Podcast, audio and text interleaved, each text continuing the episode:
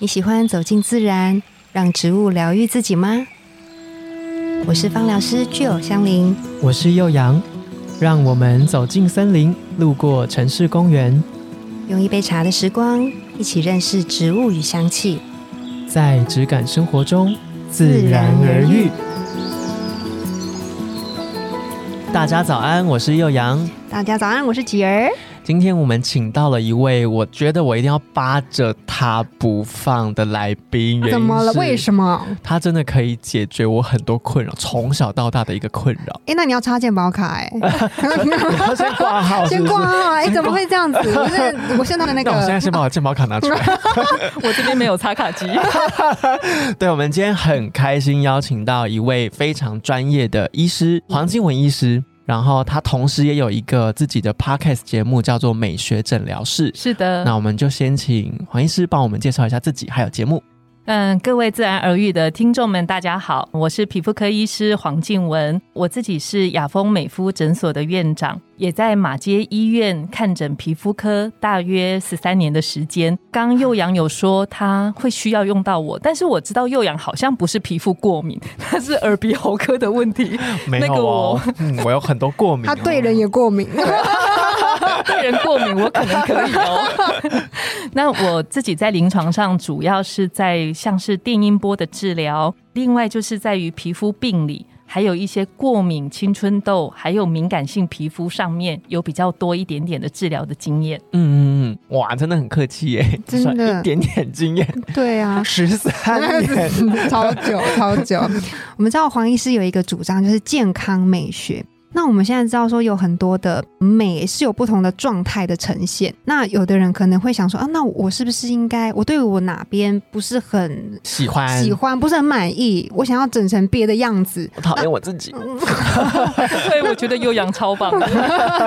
真的这个部分，黄医师可以跟我们分享一下吗？健康美学一直是我们心里面很追求的一个状态。那怎么说呢？举例来说好了，以前大家对于皮肤如果说有凹洞，我们就会想说，那我们要把它磨平，然后就会想说，我要打很多的镭射去把它磨平。嗯，其实我常常在门诊跟朋友分享，我说皮肤最重要的是我们要把它养厚，不是一直去角质把它磨掉，而是我要把皮肤养得更健康。嗯，养得更健康的概念就是。让皮肤自己本身就有一个自我疗愈、自我恢复的能力，所以我认为健康美学里面，它的核心应该是建立在一个我们的皮肤变得更健康。因为像现在夏天到了，就会有很多朋友来跟我们聊说，夏天我长斑了，我想要把斑打掉。嗯，那我都会跟朋友讲，我说其实我们在皮肤保养上。不是一直把皮肤磨掉，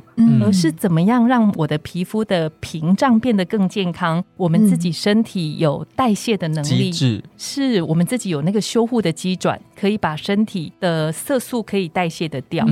所以我认为所有的健康美学都有两个关键，第一个就是它要建立在健康的基础上。嗯，那第二个我认为是我都说越简单其实越好。哦，意思就是说，在保养上面，或是在每个人自己的打造上，其实你只要做出你自己最在意的东西。对比方说，可能可以让自己的气色感很好，然后皮肤看起来有一定的光泽感，然后选择一个你自己最喜欢的样式。我觉得这样子，而不是说像大家会听到说，贪心不可以贪心。或是像大家会听到很多人去韩国，他是把整个脸都换掉。对，其实我觉得原本的自己就很棒，我们只是让他看起来更有气色感，然后更有活力。嗯，所以有点像是要先把皮肤的本先顾好的感觉，才能够就是展现自己最棒的优点，是这样子。就是让皮肤看起来比较健康，有自己皮肤的光泽感。嗯，然后追求的方式，我个人比较喜欢简单的原则。嗯。所以，我适合我，简单就好，就好，简单，然后有效。嗯，所以常常在门诊会有朋友问我说：“那黄医师怎么样的保养是又简单又有效？”对啊，这是很多人的问题耶。嗯，因为现在保养品那么多，那我该怎么样选择？对呀，而且尤其像不能说男生都是这样，可普遍来说，男生会对这件事情没有什么动力。对，会可吗？呃，越来越多，越来越有动力，但是就是没有像女孩子一样这么在乎跟愿意去了解产品跟自己的需求。嗯对，就会觉得哦，好，你要我洗脸啊，那我就洗脸就好。可是适合你的洗脸产品，其实你是需要去认识的。没错，对啊没错。我们在门诊，其实我觉得洗脸是一件非常有趣而且非常重要的事情。嗯为什么呢？因为大家每天至少一定会洗一次脸。嗯，如果我这个脸洗对，一年三百六十五天，我就会做对三百六十五次。哇塞，这是很哎，很棒的激励耶的数！据。我的天哪！对啊，你看你这样子一年，你做对多少事我？做了很多好事情，对，而且还是日行对日行一善，没有 没有到这样子对自己的好事。哦，对自己的好日行事。一善 也太好笑哎，了。对皮肤好就是做善事啊。对对对对嗯对，举例，我前两天看到也是男生哦，然后他来看我的门诊，那他其实外形非常好。然后聊一聊之后，他就突然问我说：“黄医师，那你觉得我脸上的红怎么办？”嗯然后我就笑一笑，因为我自己在门诊看比较多的敏感性皮肤的照顾，嗯我就跟他说：“我觉得你只要做一件事，那因为只有一件事嘛，他就很认真相对简单。我就跟他说：“你只要洗脸越轻越好。”然后他就哦。笑，轻，你是说力道的部分？哦。是是越轻柔越好。嗯，因为大部分的朋友，线上的听众们，我不知道你有没有感觉到，下次你洗脸的时候，你感觉一下你的手的力道，对，其实它要很轻很轻。那我常常会教朋友，就是你洗完脸之后，你要照镜子，嗯，觉得你脸洗完之后其实是变得更白，嗯，那才是正确的洗脸方式。那我就跟那个门诊的患者说，你只要洗脸轻，持续做一年，你的皮肤就会变好。因为它真蛮红的，然后很多发炎的小丘疹。嗯，我话一讲完，他就笑了。为什么呢？因为他说我洗脸都超级大力。我我能懂哎，因为像我青春期的时候，就是都会长痘痘嘛，我就会觉得我是不是大力一点，它就会不见，就是或是里面的东西会被我带掉，嗯嗯，对，。就会有这个心理状态。哎，黄医师，你刚刚有说脸越洗越白，你是说洗脸之后又要变白吗？这个的意思可以跟我们说明一下吗？嗯，比方说洗脸的时候，其实它有几个关键，除了我刚刚讲的很轻，对，然后水温，我常常在门诊跟朋友讲，我说除了寒流来，尽量都用冷水洗。嗯，所以理论上，你洗完之后，一个自我检测的方式就是你照镜子，因为我们洗完脸，把脸上的可能有些灰尘啊，嗯，有些要代谢掉的角质啊，有些油污啊洗掉。理论上，你洗掉的那一瞬间，你的脸应该是整天里面对最亮、最白、有光泽感的时候。嗯那有些朋友因为洗澡的时候，它的温度高了一点，然后力气比较大，所以洗完之后不知道在不知道在粗鲁什么，在用路哎这样子这样子，啊，感觉人家想要赶快，对，赶快结束。一个是赶快，然后第二个是像刚刚佑王分享的，他想要把脸上，他以为他洗大力一点点的时候，会把脸上的可能痘痘啊，或者是粉刺可以跟着洗掉。嗯，那这也是以前跟现在的不同。我们认为其实很难清洁不干净，嗯，现在大部分的人问题是清洁过度。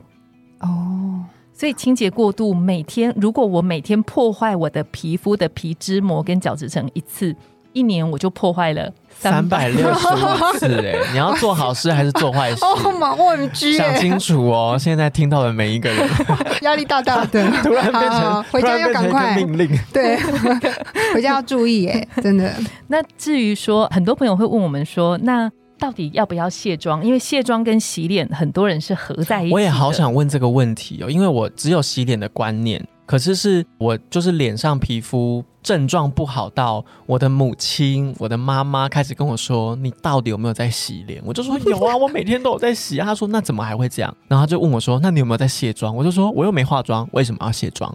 才开始知道原来你没化妆也要卸妆。这个问题常常会有朋友问，我觉得它有两个关键，嗯就是没有上妆的人，那我有没有擦防晒？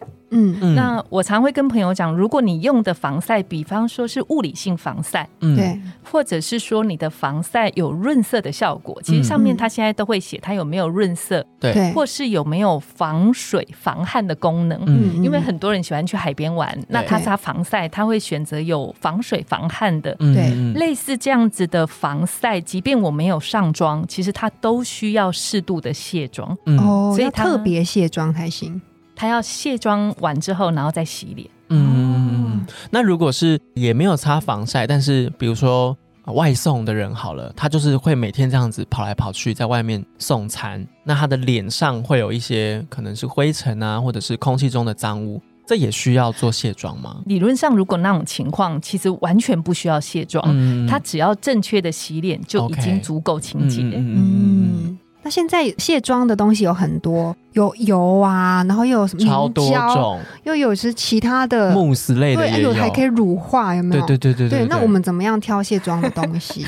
我觉得这个问题问的非常非常的好，因为我们大家知道市面上现在卸妆产品嗯。琳琅满目，对。的，但是我不知道听众们你们都用什么样的方式卸妆。嗯。对，那其实卸妆我们可以把它简单分成大概三个区块，如果是中间的呢，就像是卸妆的乳液。乳液，嗯。那我们可以把它分成另外两边的，就是含水多跟嗯。含油多的。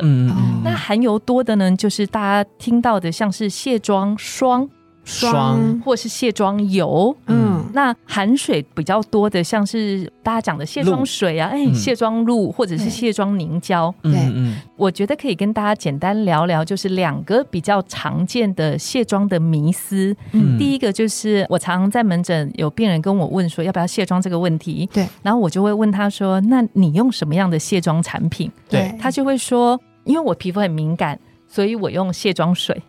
哦哦，他自己连他自己连接起来，是是，因为嗯。大部分的朋友都会有这个概念，因为我的皮肤很敏感，对。所以我选择用卸妆水水。简单一点的感觉，对对，感觉嗯好像水很轻柔，很无害。嗯。对，那但是这中间要跟大家提到，就是我们大部分我们的彩妆、我们的基底都是油性的。嗯。嗯。那理论上以油溶油的概念是比较正确的。对，哦。所以今天如果我选择一款卸妆水，那水为什么能够跟油互溶？那它一定要额外加一些像是多元醇跟界面活性剂的东西，嗯。它才可以帮助我今天用一个水可以把我脸上的油性的妆卸掉。嗯，把油带走是是，所以如果我用卸妆水，其实也可以，但是就是如果你的浓妆是可以用卸妆水卸掉的，对，那就是表示那一款卸妆水其实它里面加的界面活性剂蛮多的，蛮多的。哦我觉得那个就不是一个温和的概念，有可能就是造成你过敏的原因。嗯、有可能反而是比较刺激的。嗯那真正很敏感的皮肤，对，我们通常在临床上，皮肤科比较不会建议他用卸妆水。还有一个原因，对，是因为卸妆水你一定要用擦拭的，嗯。大家都是用那个化妆棉，哦。然后把水倒在上面，对对，然后擦。对，其实擦拭的这个动作，我们刚刚说洗脸一次一年就三百六十五次，对，如果你用卸妆棉片擦脸，它是再多了一次，再多一次它，不是佣金呐，你要做两次坏事。哦哦，抵消掉了哦，洗脸正确，但你用卸妆棉 哦错了，对。就是负一正一这样，所以如果真的要用卸妆棉的话，它也一样要非常的轻。轻柔，哦，但很轻的时候，有时候我们自己心里就会觉得说，怕自己卸不干嗯净。没有用，对，所以我觉得真的很敏感的肤质，可能如果你上的妆是比较浓一点的时候，就不要考虑用卸得掉的卸卸妆妆水。嗯，那第二个常见的迷思就是，因为我们门诊有很多看痘痘、青春痘、粉刺的朋友，嗯。那他就会问你说：“可是我的皮肤已经很油了，我今天再用卸妆油卸，那它会不会堵塞我的毛孔，造成我长更多的粉刺跟痘油痘？”到不行，然后还去给他们一些养哎，分，对，我还给他还去喂他们还，去喂他们。乖乖长大啊，这样子，那这就是刚刚吉尔老师有提到的，其实大家可以，只要你不是太油性的皮肤，超级多青春痘的，有另外一种的卸妆油，它是可以被乳化的。嗯嗯嗯，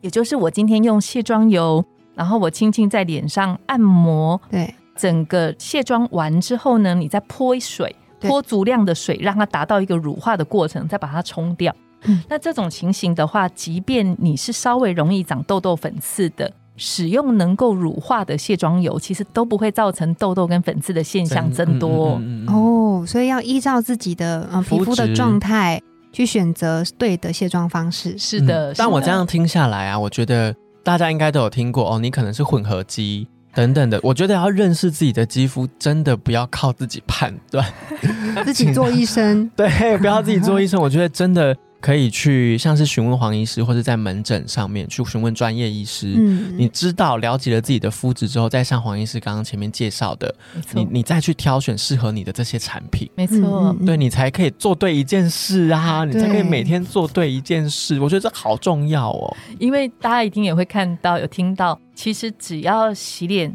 做对，对，我觉得你的肤龄比你的年龄年轻十岁，它其实是一定可以做得到的。是没问题的，听起来好有信心哦。十岁耶，我又被哦你你在激励到了。开心什么 我很开心，我嘴巴要裂开了，我回家赶快好好清洁。那我好奇，就是这个是我自己个人的一个小问题。我自己的观念啊是，如果我不想要这么复杂的保养，对我自己来说最重要就是肌肤的保湿。除了清洁之外，我觉得保湿很重要。那我第一个想到的就是敷面膜。就会可能选一些保湿性的面膜，然后有时候敷面膜完之后就会长一些小粉刺，我就去询问了很多我自己觉得在这方面很专业的人，但都不是医生，偏偏都不是医生，都是一些啊、我的姐姐啊，我的妈妈，那保养品挑选很有自己想法的。然后他就跟我说，你敷完面膜你洗掉看看，然后就想说，嗯，可是敷面膜不就是要让它的精华或者是保湿的成分进去吗？为什么洗敷完还要再把它洗掉？我就一直有这个疑问，都没有得到解答。你看，我就是那个最坏的示范，什么都问网络，问身边的人，就是不去问医生。我们今天有专业的医，师来，终于可以给我问了。这个我也常常会有朋友询问我说，到底敷完面膜还有这么多的精华液，要不要把它洗掉？嗯，那简单可以分为两个部分，第一个就是选一款适合你的面膜。嗯怎么说呢？就像刚刚佑阳提到的，每个人的肤质都不一样，可能有些皮肤很干的女生，她适合敷晚安面膜；嗯那可能像是幼阳比较中性偏油性的皮肤的时候，我们适合敷片状的面膜，嗯或者是有一些清洁效果的面膜。嗯嗯那这个时候选合适的面膜，就是你敷上去的时候，不能觉得有刺刺痒痒的情形，哦。你要觉得有一种镇静舒服的感觉。大改观，我都觉得刺刺痒痒的，就是哇，这些东西在吸收，对在作用，是在作用了，嗯。太好了，这个面膜有用了，错了大错特错。这个，钱花的值得。第二个呢，就是敷的时间其实也蛮重要的。嗯那我知道很多朋友大概敷一敷之后呢，忙做别的事情或怎么样，他就睡着了。那有时候一敷面膜可能四十分钟或两个小时以上，那其实面膜最好的时间应该是落在十二到十五分钟。嗯哦然后敷完之后拿起来，你可以把多的精华液可能擦在脖子啊，或者是手背、身体其他的地方。那决定要不要洗掉，我觉得它有几个关键，就是看那个面膜的精华液的吸收度。嗯。哦，吸收度，嗯，如果你觉得你把它轻轻拍了之后，皮肤表面没有什么厚厚的感觉，它非常的清爽，嗯。其实它是可以不用洗掉的。嗯。哦。那如果你觉得敷完之后有一种比较厚重，或是稍微有一点点黏腻的感觉，如果是像幼阳比较年轻的男生，我就会建议朋友还是应该把它洗掉。嗯。可是它有一个关键，就是很多人敷完面膜洗掉之后，它就晾着。哦，其实这样有点可惜，因为你刚刚敷进去的面膜的水分，被你带掉了，你晾着之后，它等一下就都挥发光光。哦，所以应该要在后面加一个比较清爽的锁水的产品，哦把水分封在我的皮肤里面。那这样就可以同时改善粉刺的情形，嗯又可以把皮肤的保水度做起来。嗯，我觉得我这些问题都有被得到解决，确实都是我没注意到的。像我就是那个洗完之后晾着，我就觉得我敷完了，做完一件事情，太棒了，收费五百块，谢谢。等一下后面经付二了，先给我你知道钱。吗？正我不知道有没有正确洗脸，就先付一个，然后面膜还弄错，再付一，没关系，我们从今天开始开始做对一件事情，这超重要的。对，那对听完上面黄医师给的，比如说你对肤况的认识、卸妆产品的认识跟清洁很重要这件事情，还有刚刚我提到的，不管你是保湿还是敷面膜，你该怎么去让肌肤的这个保水度持续存在？这些产品之所以被发明的原因嘛，那你可以依照你的肤况去了解，然后去带到适合你的产品。可是最后，我想要问问看黄医师，你有没有依照你已经看皮肤科各种皮肤状况这么多年、这么长久以来，你自己会诊出想给大家的一个小提醒，嗯小提醒？对对对，我说啊，所有的皮肤科医生应该都一样哦。嗯，我也曾经访问过别的皮肤科医生，我说，如果你只能做一件事，嗯。只能做一个保养的话，嗯。嗯。那你会选择哪一个？嗯。这跟你请问牙医什么东西最重要，他会跟你说刷牙。对，那对所有的皮肤科医师，特别今年呢、因为很多朋友可能会出去玩呐、那我们在门诊就会发现，因为大家都出去玩，都太开心了，都以为口罩具有防晒的效果，嗯，都忘记擦防晒。哦所以回来之后，每个朋友出去玩回来，我们都会知道，因为脸上的黑，就还有很斑多层，口罩没有吗？我一直以为有哎、口罩没有防晒的效果，除非哦，负负三了，负负三，哦，去，除非你去买那种很丑的防晒口罩，就是整个像斗篷罩下来的那种。嗯。口罩没有防晒的效果，所以朋友只要出去玩回来，我们都会知道，因为它晒黑，而且晒出一点点斑。嗯，所以我觉得最后的小提醒就是要跟朋友们讲说，今年尤其是今年，因为大家都出去玩，然后今年大家比较忙，修复的能力也比较差，所以一定要记得擦防晒。嗯，那光是擦防晒还不够。嗯，很多朋友都会聊到说，哎，那我擦 SPF 三十、五十还是七十的好？嗯嗯嗯，防晒最重要的关键就是嗯。它一定要勤劳的补擦。哦，要补哦擦，嗯，嗯，你有补擦，因为它有时间性嘛，限制。嗯，，它有时间性，还有它有厚度的考量。嗯。就是我们大部分的人没有办法一次擦防晒就擦到位，嗯。我们大概都只有擦三分之一的量。哦，所以如果你有补擦，你至少可以补强。哦，OK。嗯，我们有分享过，但是没有特别提到补擦这件事情。，对补擦是重中之重。嗯如果没有补擦，好可惜哦。前面我的防晒可能我就只做了十分之一。嗯，前功尽弃。